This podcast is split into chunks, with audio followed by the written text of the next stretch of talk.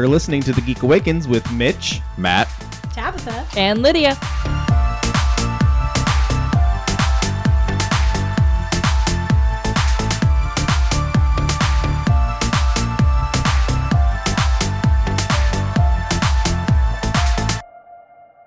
So I honestly don't even have a question for you guys this week. Super unplanned. Mitch was super unplanned this week. And so we're just rolling right into everything. We're going to start.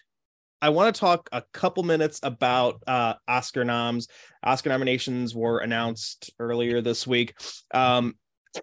Everything Everywhere All at Once is Everything Everywhere All Over the Oscars because it received 11 nominations, including Best Picture, Best Director, and Michelle Yeoh getting nominated for Best Actress. While Black Panther Wakanda Forever didn't get nominated for Best Picture, Angela Bassett did get nominated for Best Supporting Actress, making her the first actor nominated for an MCU role. Other Best Picture noms include Elvis, Women Talking, All Quiet on the Western Front, as well as sequels, which don't typically get a lot of Oscar love. Sequels Top Gun Maverick and Matt's favorite movie, Avatar The Way of Water. What do you guys think? I know, like, for me, in past years, I've been kind of excited to see some of these, you know, the Oscar nominations and all that kind of stuff. I wasn't so much this year. I'm happy for Everything Everywhere All at Once. I don't know that it wins Best Picture, but it'd be really cool if it did. What do you guys think? I mean, I hardly ever pay attention to any of these award shows anyway, and we all know how horrible I am with watching anything. So I haven't seen any of these movies anyway to know. But, you saw Elvis. Oh, yeah, I saw Elvis. So, I mean, I'll vote for that one. I'm happy about that one. Other than that, I don't know, and I don't care. Matt, Tabitha, you guys have any thoughts? Sorry, I was having trouble unmuting. Long ago and far away, I used to make it a goal to watch all of the Oscar noms, at least for, like, Best Picture, Best Actress, and Best Actor. I've fallen off that in the last couple of years. Actually, I fell off that after the year that Birdman won Best Picture, because I've never been so mad at a group of people in my entire life as I was at the Academy. And I've been very mad at a lot of people. But this year I have not watched any, pretty much, of the nominations, excluding, like Lydia, Elvis. Everything Everywhere All at Once has also slid by me. I have a hard time the older I get watching movies, and so it makes it more of a commitment for me to try to not force myself, but make an effort to watch the Oscar nominated films. So I think I'm just, like, Oscared out. I think I've spent my 20s ruining the Oscars for myself, and then Birdman ruined everything. Darn birds. Right? That movie was just absolute trash. That was the Michael Keaton one, right? Yes, it was. Oh, yeah. It was trash. I couldn't remember what that was, and then as soon as you said Michael Keaton, it just, like, ignited that trailer memory. The second they announced that it was the winner, like, the room that I was in with my friends, like, went dead quiet, and everybody looked at me because I had such a visceral reaction to that film. I got up and left my friend's house. I just left and went home. I was so upset. It was so bad. For a split second, I thought you were gonna say I got up and left my house. That's what I thought too. I was like, that. I never went back. It was tainted. So, Matt, are you excited for Avatar The Way of Water to potentially win Best Picture? No, not at all. Like, James Cameron doesn't need any more fuel to the fire. The water's just going to put it out anyway. Is the dagger the shame for the night? Yeah, I don't have my shame bell, so I'm using this. So, every time I get threatened to get stabbed. Yes, hold on. We'll take some photos for posterity. Literally, it's going to call these a stabby shame. Mitch, can you look scared? better than anyone I know. Thank you. I thought that also maybe just looked constipated. Both. I mean, if you're super scared, I guess it would be better to be constipated than the other way around. What Lydia said. Yeah, you're not wrong. So I guess I was going to have a good segue there, but any more talk about the Oscars? Oh, I will say that this year does seem a little more diverse in the palette. I mean, you got an A24 movie, you have Elvis, you have Avatar, as much as I hate to even admit that it exists. There's just I feel like this year is a little bit wider spread of different types of movies than they usually are. Just, you know, it's like, oh, here's all these art house films, and just for the sake of inclusion, one random like popular film.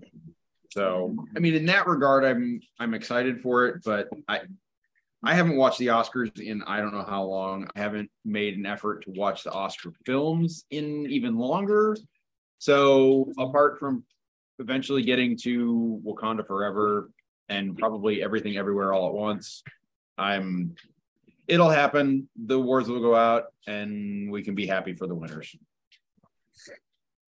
Very happy for James Cameron. Except for him. And that can get so bad that he leaves his house. All right, so let's go to the pull list. What's on our pull list this week? And we've got two books to talk about tonight. The first one is Everything Sucks All Cats Go to Hell. It is out now from Silver Sprocket by Michael Sweater. Before we get too far into this, I do want to point out Silver Sprocket posted a couple weeks ago how they had a lot of flooding where they are, and so they lost a lot of product. I don't know how much product they lost, but like their store got a lot of damage. So buy some Silver Sprocket stuff, help them out. It'd be kind of cool, including Everything Sucks All Cats Go to Hell. So this book, it involves two friends who, a bird and a bear. Is it a bear? Anyway, so they live together. They're friends. And this series is just kind of, it explores their everyday life. In this issue, Kala, who tries to get like Noah, I guess, maybe cultured with like French films, goes off and meets with her ex-boyfriend to try to get French films. Noah, on the other hand, is busy with cats all over the house. I don't know about you guys. I thought that this was funny. It was weird, off the wall. What I was going to get to in a second. I don't know why Noah the bird has nipples, but they are very big nipples. So now we have bat nipples and bird nipples? Yes. I didn't notice nipples at all. So I think maybe that was just something you were paying attention to specifically. I mean, can you... Okay, so you can't see them very... There they are. There they are. That is absolutely bird nipples. Yeah. Nipples. Yeah. Look at them nips. I mean, so many times you can say that. Stabby shame. I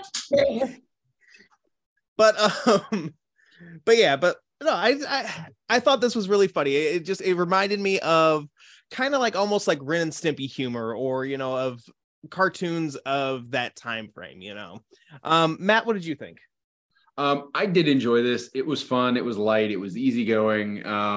It had some fun moments. My only, I don't know, concern, issue, whatever, was the random couple of pages where I'm lost on the names. The bear dog, Kala, met their friend. Like, that just threw me off.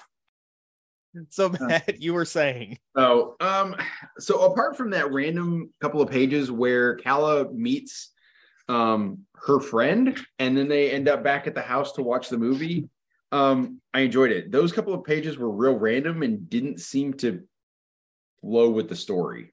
So, I mean, honestly, I read this very quickly, and I just read it for sheer enjoyment.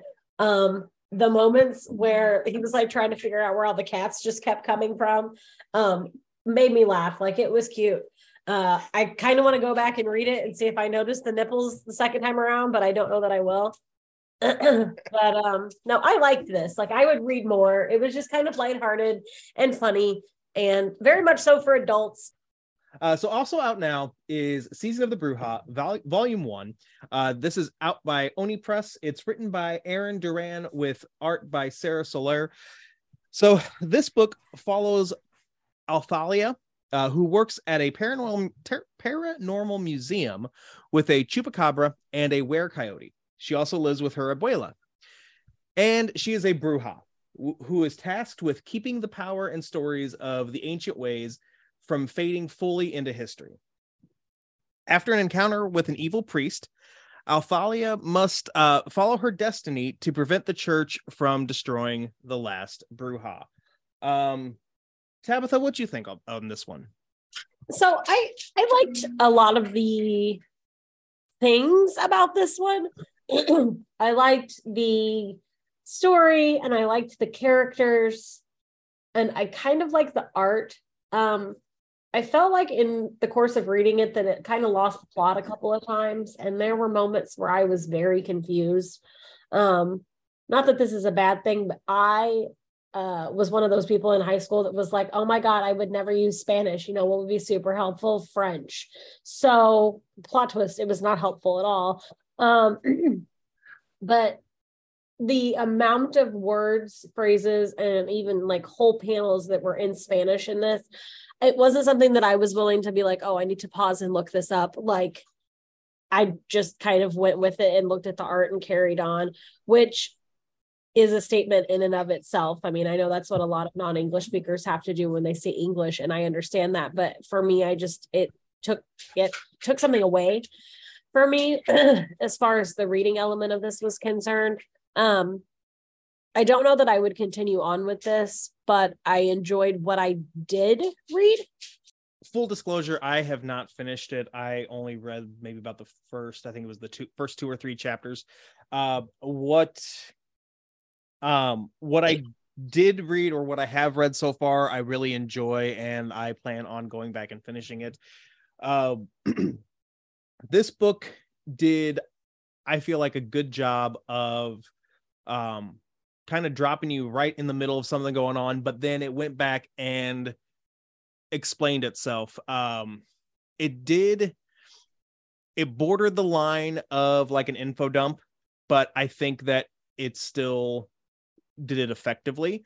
And while you didn't finish that first issue knowing exactly what's going on, you still had a really, a really good idea. You had a really good spot. I like the characters. I think that, I think that they mesh well. And it's not a gripe, but like, you're right, Tabitha, like there are parts where it's completely in Spanish, and I know very little Spanish. But, definitely not enough to know exactly what they're saying or anything like that. I think that's part of what makes this story, if that makes sense. Matt, what'd you think? I have mixed feelings on this because I liked the overall story. I loved the world that they created and pulling from a religion, a mythology, a culture that's not always very well represented or explored as far as like literature and comics. So I really like that. The art was cool. I really did like the characters. I love the little creatures that the abuela has that lived in her house. Those were fantastic, especially towards the end when Loquido ends up getting sucked into the magic and like stops being this tiny little thing with wings and is a full-blown like panther cat with wings and is just completely badass. Like, that was awesome. My problem is that I usually don't have a problem when you drop me off in the middle of the action and give me some backstory and let me fill in the blanks. But for me, this was kind of rough in that regard. That part left me confused. Let's just say that this was a kind of mixed bag for me. Like I said, I enjoyed the story. Once I got into it, I enjoyed the characters. I enjoyed the world. But the beginning left a lot of catching up to do, and I still felt at the end that I didn't quite know all of the pieces that I needed to know to keep going. My only other issue was that our main character has lived with her abuela for seemingly most of her life, and then she makes a comment about how poor her Spanish is. And I'm like, you've been speaking Spanish, you've been translating, you live with your abuela. What do you mean your Spanish is poor? Like, that pulled me out of the story and kind of threw me for a loop. But that was really like the one thing that kind of just off to the side. But I don't know. If we get more of this, I'm definitely interested to see where this world goes and grows and continues. So, a world that we're not for sure if we're going to want to see continue. It's time for Guilty Pleasure Dumpster Fire.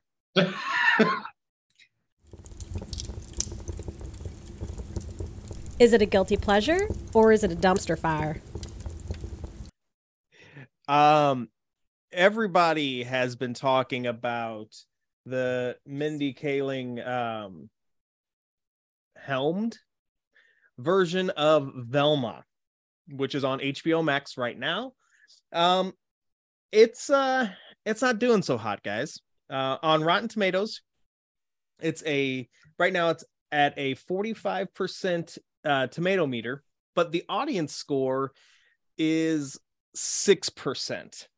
Ooh. So if you're not familiar with Velma, it tells the origin story of Velma from Scooby-Doo, and kind of along with that tells the origin story of the other Mystery Inc. characters, minus Scooby-Doo. We have not seen him yet. But Velma is trying to solve multiple mysteries. On her own, but she also needs the help of her friends. And this is let's just talk about it. If you've never listened to Guilty Pleasure Dumpster Fire before, we have 4 different topics. What is good about Velma? What is bad about it? The third question I am changing up a little bit. Do you plan to watch any more episodes? This will be my third question. Because we've only watched the first 3 episodes. There are 10 episodes in this first season. And then finally, is this series a guilty pleasure or a dumpster fire? Lydia, you have had opinions about Velma. So I want to start with you this round. What's good about this series? Oh boy, what's good about it? So I literally was taking notes as I watched the first 2 episodes, and I gave up during the third one. And of my notes, the only good things that I can pull from it was the idea juice made me laugh. There was something about a gun that made me laugh, and I don't remember what it was now. So apparently wasn't that good of a joke. And there was a comment made about Batman that made me laugh. That's it. That is literally the only good things I can pull from the hour and a half of my life that I will never get back. You know, if Velma wasn't tied to Scooby-Doo, like if it was a completely different, not even just a different universe, but like if we had original characters who are mostly the same as these characters, as well as a few other tweaks, I think we'd be having a very different discussion, because yeah, there is a lot wrong with this, and we'll get there in a minute. But there are, in my opinion, there are some good things about it. The first episode, I don't think that I chuckled once, let alone actually laughed. But you know, the third episode, by the time we got there, there were some, I thought, fun moments. For instance, this is like they're doing like this women's self-defense. It ends up being like a tournament or whatever. So there's this one part where it's like they're at the final rounds, and like so you're seeing like this banner, but the banner just goes on way longer than it should, and I found that hilarious. It's got, I don't know, it's, I don't want to say it has heart, because again, we're gonna get to the things that are not good about it soon, but like I feel like there is something there. I feel like there is a spark, but I almost wonder if somewhere along the way someone was told, hey, this isn't going to go anywhere as it is. You need to tie this to something that would get people talking. And so they found a way to connect it to Scooby-Doo. Tabitha, what'd you think? What's good about this? So you guys know how I like hate everything, like all of it, pretty much all the time. I love this. Unapologetically, I love this. I absolutely adore how friggin' self-aware it is. I love how it makes fun of itself. I love how it makes fun of the Scooby-Doo bullshit plot lines. I love the fact that someone sang a ballad version of Genuine's Pony at someone's funeral. And if no one does that for me, I'll never forgive you people. Like, there's no difference in Fred from the original. He's still super annoying and dumb. Like, this is fantastic. I love this so much. I have nothing but good things to say for the first time ever. Wow. I did not expect this from you, Tabitha. Neither did I. A bunch of us, because same. Matt, do you share Tabitha's sentiments there? I'm not as emphatic about it, but yes, I do really enjoy this. As Tabitha said, like the self-awareness is, it makes me chuckle, because there are some cracks that they lay about themselves as things go through. And it's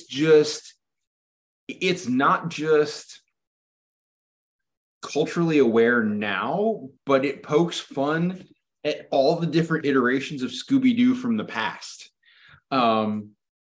Which, I mean, yes, I am a huge Scooby-Doo fan, always have been, always will be, despite how contrived and simplistic and dumb it may be. And this, while pulling from the source material, it's a reimagining almost of these characters, which I thought I was going to loathe, but I don't entirely hate. Nice. So we talked about the good. Let's talk about the bad. And then we'll have the facts of life. So now I'm going to have that stuck in my head. Oh, thanks for that. You're welcome.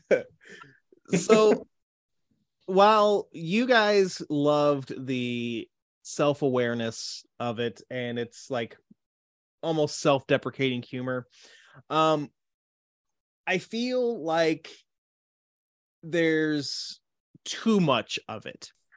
There are moments in this, you know, in these first three episodes that I found that funny, but at the same time, like, it kind of got to be too much, and it just kind of got to be like, okay, yes, we get it. Oh, you're so meta. Can we move on now? I'm okay with most of the changes that they've made to the Scooby-Doo, to the, you know, Scooby-Doo cast or whatever. What is not Shaggy's name? It's like Norville. It's Norville. Thank you. Always been his name, actually. Yep. What's that? It's always been his name. That's really? Not a change. Yes. No. Really? Norville Rogers is Shaggy's name. Correct. Shaggy's a nickname. I mean, Shaggy is not his government name. I assumed not, but I didn't know that Norville was his actual name. Yeah. Yep. Heard back. But I do enjoy how his dad looks like basically a grown-up Shaggy. I think that's really funny. With Fred, especially that second episode where we found out that Fred hasn't gone through puberty yet, and they made him out to be like this little kid or whatever. I just got weird, like I got creepy vibes off of that, and I was not here for it. But yeah, that's how they are portraying Fred, which, I mean, you're right, Fred was never the smartest character, but how they're portraying him in this is honestly probably my least favorite thing about this show. Tabitha, you gotta find something you don't like about this. I will say that I don't know if this counts, but like the plot line is a little repetitive, but I also, part of me thinks that they're doing that on purpose, because the plot line of every Scooby-Doo anything ever is also repetitive, and it's the same thing happens in every single episode of Scooby-Doo. So I kind of feel like they're doing some of that intentionally to like harken back to Scooby-Doo. But that's it, guys. I know this is getting canceled, and I'm going to be so sad. Lydia, I feel like your list is just a smidge longer. My list is a lot longer, guys. So back to my notes that I made, the first line of this literally says, I'm 5 minutes in and I already hate this. So one of the main things that I noticed about this from the get-go is I feel like HBO Max basically went, hey, you know, we've had a really good run with Harley Quinn. Everyone's been having like really good reactions to this. What else can we take and basically do the same thing with? And for some reason, this is what they settled on. And it does not work. Like, they took all of the characters in the Scooby Gang, took the tiniest, minutest little point of their backstories and went, how can we twist this? Like, yeah, you had the little bits like, okay, yeah, like Fred's background, Daphne's background, like there's tiny little smidges there, but everything else is just bastardized beyond belief. Like you were saying, Fred's whole thing in the second episode made me cringe big time. And it's just like, there's points of this storyline that had me intrigued. Like, okay, I kind of want to see where they go with this. But at the same time, I feel like they could have made this show with the same plot line, same script, same everything, and not had to have anything to do with Scooby-Doo. And it would have been just fine. And I don't know. So I am a big Scooby nerd, and I have been my whole life. And some of the things that they try to pick on make sense, and other things just piss me off. You guys won't see it at home, but Tabitha has been playing with her shame sword. Don't like that. But ew. I'm uncomfortable. Yeah, same after saying that. But yeah, I'm uncomfortable like with how she's like just how she's playing with it, and almost it's like she's getting ready to stab somebody, and I'm just terrified. Anyway, Matt, what doesn't work about Velma for you? So oddly enough, as much as the self-awareness makes me laugh, there are a few points where it does seem a little overblown and a little overdone. So I feel like they could scale back on that just a little bit and you would still get the point across. Apart from that, yeah, you can hate me for this, but the only other thing I really don't like is where's Scooby-Doo? Oh, I remember what my other thing was going to be. Okay. The first episode where Velma's dad's pregnant girlfriend and all that is like posing and getting pictures, and the baby's like shoving out of her stomach. As I sit here growing a child currently, no, that is dude. Yeah, I do have a note that says the baby thing was too much. I forgot about it. I blocked it from my memory. I about shut it off right then and there. I'm like, nope, I'm good. Thanks. Did not need that in my life. Oh, fantastic. So oddly enough, I think I know where we're all at on this third question, but do you have any plans? Do you want to continue with this series? Tabitha, let's start with you. Oh, absolutely. Like I said, I'm going to be real mad when this is canceled, because it's going to be canceled. I know that. It's just, I am kind of living for the early 2000s teen dramedy vibes. This has such big Daria energy, but like if Daria and Scooby-Doo had a baby, not Scooby-Doo, like like the two shows, not the character and the job. That's weird. Yeah, that's where I was going. I was like, yeah, I know that was weird. Ruh-roh. If those two things were combined, it would be like my perfect show, because all the things I love about Daria and all the things I hate about Scooby-Doo kind of like combined into something that I enjoy. I don't know. I'm going to be very sad when this goes away, because yes, I plan on watching it. Lydia, are you going to watch episode 4? Do I plan on watching this show? Absolutely freaking not. If it ends up on at some point, I probably will watch it just to rage more. And also because the only tiny thing that this show has caught my attention with is I do want to know where they're going with the whole Velma's missing mom storyline. And that's it. I don't give a about anything else in this stupid show. But no, I am not going out of my way to sit and watch this anymore. Thank you. Matt.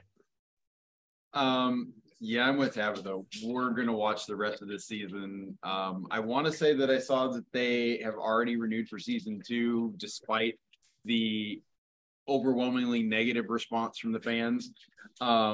So, I mean, I guess we'll watch at least season 1 and 2. I wouldn't be mad if I ended up watching the rest of this season. That said, I have to watch literally everything else before I get around to this. And you all know how I don't watch anything. But yes, with the whole mother thing, with Velma's mother, the present that she hasn't opened for years, this is something that I figured, like I thought of in like the first 5 minutes when they were first talking about it. The present that she hasn't opened for years, that's a clue to where her mother is. Her mother is alive and well somewhere, waiting for Velma to figure out the mystery. This is why it's like Scooby-Doo, but better, because the mystery actually makes friggin' sense. All right. All right, gang, let's uncover this mystery. Is Velma a guilty pleasure or a dumpster fire? Matt, we'll start with you. This is a guilty pleasure. Tabitha. Sorry, I just realized something about myself. The reason I don't like Scooby-Doo. Because at the time when I was supposed to be watching Scooby-Doo, I was reading Agatha Christie novels. Mysteries were too simplistic. Yeah. So I'm like trying to Miss Marple my way out of Scooby-Doo mysteries when like really it's just because they're all stoned. This is the problem. Anyway, yeah, this is 100% a guilty pleasure. Lydia. Dumpster fire, dumpster fire, dumpster fire. While I don't think that this show deserves all the hate that it's getting, I do have to agree with Lydia on this. It is a dumpster fire, and we are tied. So Velma is Schrodinger's guilty pleasure dumpster fire, because she's both a guilty pleasure and a dumpster fire. Is that how that works? Also, Mitch is being stabbed with the shame sword. That sounds wrong too. Nope. Nope. We have to figure out a different name for the shame sword. You keep calling it shame.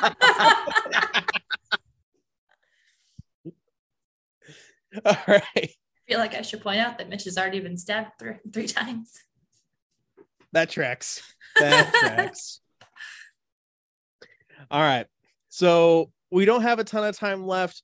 We're not going to get to all the stories that we had wanted to, but we've got time to talk about a few. We're going to do a pretty quick guilty or not guilty pleasure dumpster fire. We just did that. We're going to do a quick gut reaction. Ow! Gut reaction. And we're going to start with... Actually, we're going to stick with HBO Max for a second. It was announced that they have officially canceled Titans and Doom Patrol. Never got around to watching Doom Patrol, and I'm 2 seasons behind on Titans. So, but still, I'm giving this a thumbs down because they have canceled my boy Nightwing. But at the same time, saw this coming. I'm not at all surprised at this. Lydia. So I don't even know what Doom Patrol is. I do want to get around to watching Titans at some point, but let's be honest, we all know how I am with watching anything. So I'm sad that that's being canceled, but at the same time, when I do get around to watching it, at least I know I only have so many seasons to get through. So I'm sideways. Tabitha. Yeah, I wasn't going to watch this anyway. Like, there was no chance I was going to get around to it. So, thumbs sideways. Matt.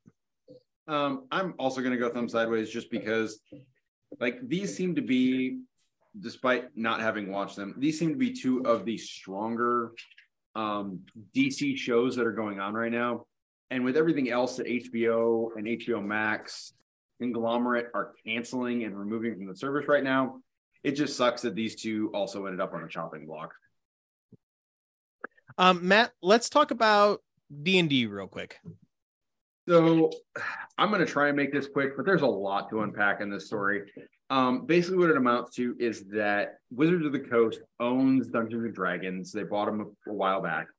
And Dungeons & Dragons has always run on the premise of what they call an open game license, where you can take the rules and other people can create worlds and characters and adventures and things based on that D&D rule set. Wizards of the Coast is on the process of updating those rules. And there's a lot of hate going around as they leaked a possibility of eliminating that open game license. So to the point where the large publishers that would create an adventure or characters or one-shot adventures, if they make too much money off of that adventure, are going to have to pay Wizards of the Coast a cut. So it's no longer just open license. There is royalties basically being paid back to Wizards of the Coast if you make too much money off of their product. like I posted this story last week. We didn't have a show. It just continues to roll. For initiative. So, yeah. I mean, this is going to crit sooner or later. Like it's going to come to a head, and I'm not exactly sure how it's going to land. Either Wizards of the Coast is going to cave and they're going to maintain their open game license and let things happen, or they're going to crack down and a large part of the D&D community is going to be shut out of the world and the games that they've created.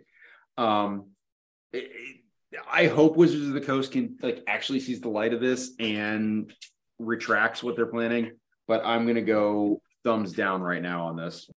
Yeah. 100% thumbs down. This is just let nerds have fun. Just let nerds have fun. Lydia. Nerds just want to have fun. I feel like we should rewrite that song now. Oh, but yeah. I'm on it. Yes. I'll record it. But no, thumbs down. Tabitha. Yeah, I agree with you. Just let people have fun with it. This feels like a cash grab on something that they've never tried to cash grab before, because they're realizing that it's becoming popular again. And we just live in a different world than we do, or we live in a different world now than we did when Dungeons and Dragons first became a thing. And I understand wanting to market and embrace that. But at the same time, it feels like it's too late to change your mind. Yeah. Tabitha, let's talk about A Cookie for Santa. So this is not something that I typically would have posted in our group to talk about on the show, but this child has big, tiny Tabitha energy. So I really had to. In Cumberland, Rhode Island, a little girl sent in a partially eaten cookie and some gnawed-on carrot sticks to her hometown police department to ask if they could maybe check them for DNA. Her letter said, I took a sample of a cookie and carrots that I left for Santa and the reindeer on Christmas Eve, and I was wondering if you could take a sample of DNA and see if Santa is real. They did forward the evidence, quote unquote, to the forensic sciences unit of their police department for analysis. The article that I posted said the charge, failure to finish snacks, results are pending. I love this. I love an inquisitive child. And like I said, this has big me energy. In CSI, been around when I was this age, I would have 100% done something like this, but I would have marched it into the police station and demanded someone test it. I'm giving this little girl a huge thumbs up, and I'm also giving a thumbs up, which I never thought I'd say this, to the police department for playing along with it. Good for them. No, this is fantastic. Definite thumbs up. I am almost positive that, like Tiny Tabitha, this girl also does not like Scooby-Doo. Lydia. Oh, goodness. Yeah. Somebody give this little girl a prize, because that is just amazing. Thumbs up, kid. Keep living your life. Find out if Santa's real. And Matt. Yeah, this is definitely a thumbs up. Huge credit to this little girl for finding out how the cookie crumbles. Matt, you have another story that we were going to talk about last week, but this is just so bizarre. I am so here for it. We had to talk about it again this week. Let's talk about an author who came back from the dead. Kind of. Yeah. I have to give credit to Tabitha for pointing this story out to me, but long and short of it is this, that about 2 years ago, Susan Meacham was having a rough time as a self-published indie author of her spicy romance novels. I think they call them suspenseful seduction. right? I don't like that. I don't like that either. So anyway, she was being online bullied, probably because her books actually suck. But end of story, well, not the end of the story, the beginning of this story, is that she was not in a good place mentally, and her sister took to her fan page and, I mean, not even basically, but just told everybody that she had killed herself. And Susan Meacham didn't refute that fact. She just let the rumors continue to grow, let people be sad. Her online friends were devastated that she had taken her own life because of online bullying. Her books, in turn, sold a lot better than they had been. Yes, they do. Right. You're never more popular than after you're dead. So she let this go on for 2 years, and just recently has posted back on her page that her family did what they thought was best, and she's not actually dead. And now that she has just lived the reality of a plot for one of her books, she's just that much more excited to return to writing. I'm sorry, what? The whole thing is just so bizarre. Like, one of her closest friends has basically said that there's just no way she can come back from this. Like, she's betrayed the trust of everybody who considered her friends, and she betrayed the trust of her readers. Like, how do you just go with it? That you're like, oh, my family thought it was best to pretend I was dead to the online world, so you just go with it. I thumbs down to every part of this. Yeah, thumbs down to all of it. And,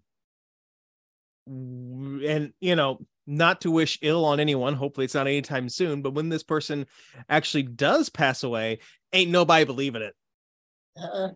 Like, we're gonna have to see the body, guys. We're gonna have to see the body. Put like a mirror under her nostrils, make sure there's not, like, you know, doesn't fog them up. Picture didn't happen. Right. Yeah. But yeah, like, there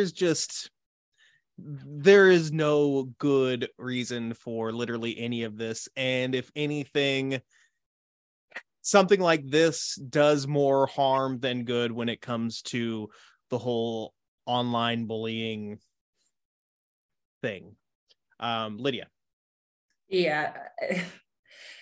The only thing from this that I am impressed by is the fact that she somehow kept up the fact that she was dead for 2 whole years and no one knew any different other than, like, her immediate family, apparently. Because as big as the internet is and how deep everyone dives into literally everything, like, how did you manage to keep that up for 2 whole years? That's the only impressive thing about this. Everything else, it's just god awful. Like, they're right. She did betray the trust of anybody that followed her, and yeah, just thumbs down. That's not a good person. Tabitha. So a couple of things to note about this that Matt did not mention. One, her book that she was in the process of writing when she quote unquote died was crowdfunded. Her funeral was paid for by people who made donations. My favorite thing about her coming back is that she says that she was not physically dead, but spiritually dead. Sorry, I forgot about that part. Yeah. She's spiritually deceased. And so she knows what it's like to die now. Oh, so my God. So she's going to use that to further her next book series. There's a lot to unpack in this whole situation, but like Lydia said, it's kind of impressive that she stayed invisible for so long. I think that the reason she took back to her Facebook account and said all this and finally was like, hi, by the way, I'm not dead, is because the entire 2 years she's not been anywhere on social media, but someone unearthed a TikTok account where she was like posting like videos of herself. So I think someone found that and like threatened her. And that's why she finally was like, oh, BT dubs, I'm still here, girls. But yeah, huge thumbs down, huge thumbs up to the book community right now.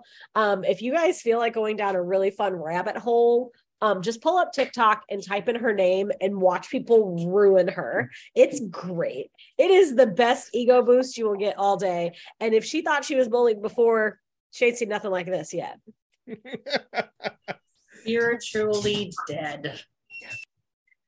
Tabitha, let's talk about a moldy smartwatch. Swatch? Yes. Kind of. So we've been talking a lot about Tamagotchi lately, but the University of Chicago has decided to kind of make a new spin on the Tamagotchi. Basically, it's a smartwatch that has a living component. You are going to literally be taking care of a living organism that's in the watch by feeding it a mixture of water and oats. It's essentially a mold that is going to grow and form a living wire that will turn, that in turn will enable a heart rate sensor that will power the watch. So they did this for a couple of reasons. One, because they're obviously is a lot of tech in landfills right now. So it was kind of an experiment to see if people had to work at keeping something alive instead of just putting it on themselves, like an Apple Watch or a smartwatch, if they would be more inclined to keep it for longer or take better care of it than you would just standard technology. The mold that's in the watch will also enter a dormant state if it's not fed for a while. So if you forget to feed your watch, feed your watch mold in 6 months and you're like, oh, I missed my watch mold, you can bring it back instead of having to get a new watch mold or a new battery. The watch mold can come back to life, much like the author in the last story. Correct. It's just spiritually dead. Yes. They had people test it out for about a week and then kind of like interviewed them after the fact to see how they felt about it. They were asked to kind of like write about their experience wearing the watch. A lot of people developed like bi-directional relationships with the watch because they did have to care for it, and they developed some kind of attachment to it, kind of like a pet, because you're watching it and you're watching it thrive, and it, you know, it once it's dying, it changes colors. And it kind of in the end becomes more than a watch. People felt a really, you know, big sense of responsibility for this tiny little bit of mold that they were growing that was then doing something for them by monitoring their heart rate. A lot of people said they didn't know if they would be able to wear it long term because it was a lot of pressure. But they did say that instead of doing what we do with an Apple Watch or a Samsung watch when we're done wearing it and we're like, oh, I'm over it, I don't want to wear it anymore, it goes to live in a drawer forever. They said instead of doing that, they would pass it on to someone else, and then they would hope that that cycle would continue to keep the mold alive. I don't know that I'm ever going to wear a mold on my arm, but this is incredibly cool, and it's a really, really unique way of looking at how we treat technology. Because if we had to take care of the technology like we do our pets or our children or our the people in our lives, we would be more responsible with it. And this is just such an interesting way of showing that. Like, this is so fun. And like, I'm very impressed that they came up with it. I'm giving this a giant thumbs up. Yeah, I'm giving this a thumbs up. Same thing. Like, I don't think I'll ever wear this because I cannot. Let's be honest, I have succulents that are literally dying because I can't keep them alive and water them on even a somewhat regular basis. So the idea of me keeping mold alive, but still, this is a great idea. Thumbs up. Matt. I think it's a really cool idea. It's very interesting the way that people have essentially developed that relationship with their own watch. But that's also a little weird to me. Also, I'm not allergic to a lot of things, but I'm allergic to mold, and I don't know how that's going to go. So thumbs sideways. Lydia. This is a really cool combination of technology and science, and I'm impressed that somebody took the time to actually make this work. However, I have enough things to try to keep alive, including myself, that I don't need to be worrying about a piece of mold on my wrist. So yeah, I'm with you guys. I'm probably never ever gonna wear this, but huge thumbs up to, like I said, the fact that somebody even took the time to figure out how to make this work. Yeah. Normally, our last story is not part of Gut Reaction. I'm keeping this as part of Gut Reaction this week. It was announced earlier this week that M&M's are retiring their spokes candies.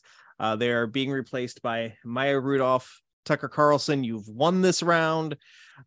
We've talked in the past about how he has a love-hate relationship with Green, because Green wanted to be less sexy or whatever.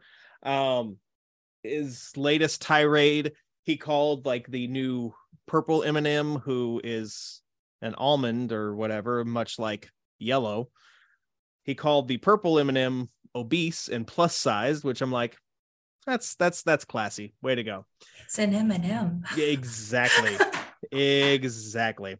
So M&M's tweeted on Monday this picture and the statement or whatever. Says, America, let's talk. In the last year, we've made some changes to our beloved spokes candies. We weren't sure if anyone would even notice, and we definitely didn't think it would break the internet, but now we get it.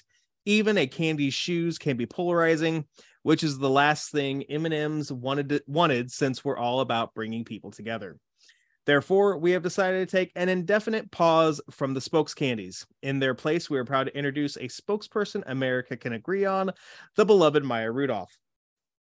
We are confident Ms. Rudolph will champion the power of fun to create a world where everyone feels they belong.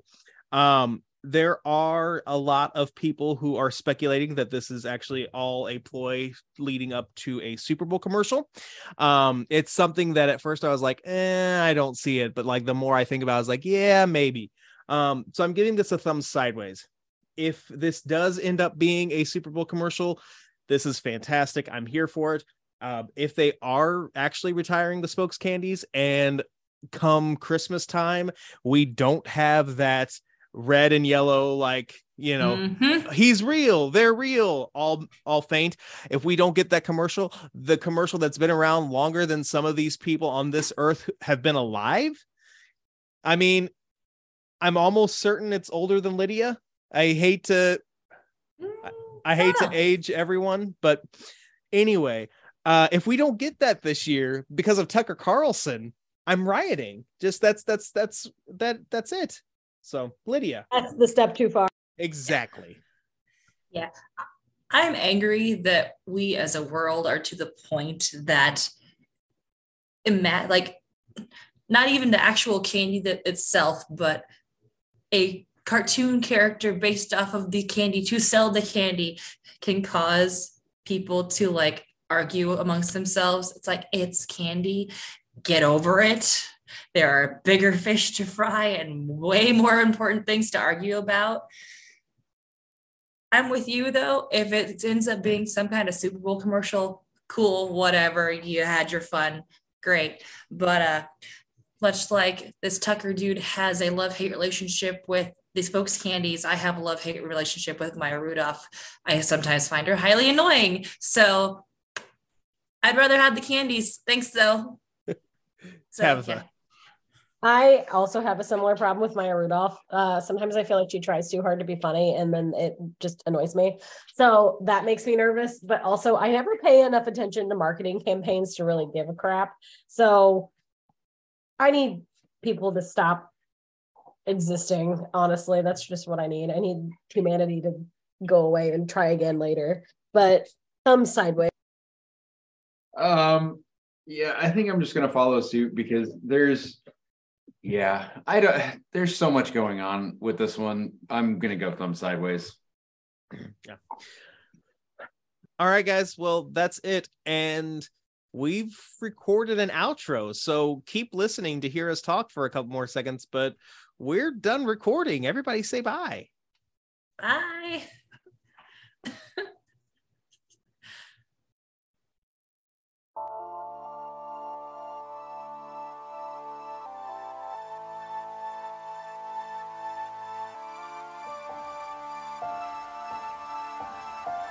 That's going to do it for this episode of The Geek Awakens. If you have any questions, comments, or concerns, shoot us an email at thegeekawakenspodcast@gmail.com. It would be a shame if you didn't follow us on Facebook and Instagram at The Geek Awakens Podcast or on Twitter at Geek Awakens. Theme music created and produced by E. Cannon Beats. Our logo was designed by Shay McCain. Thanks for listening. We'll catch you next time. We're boldly gone.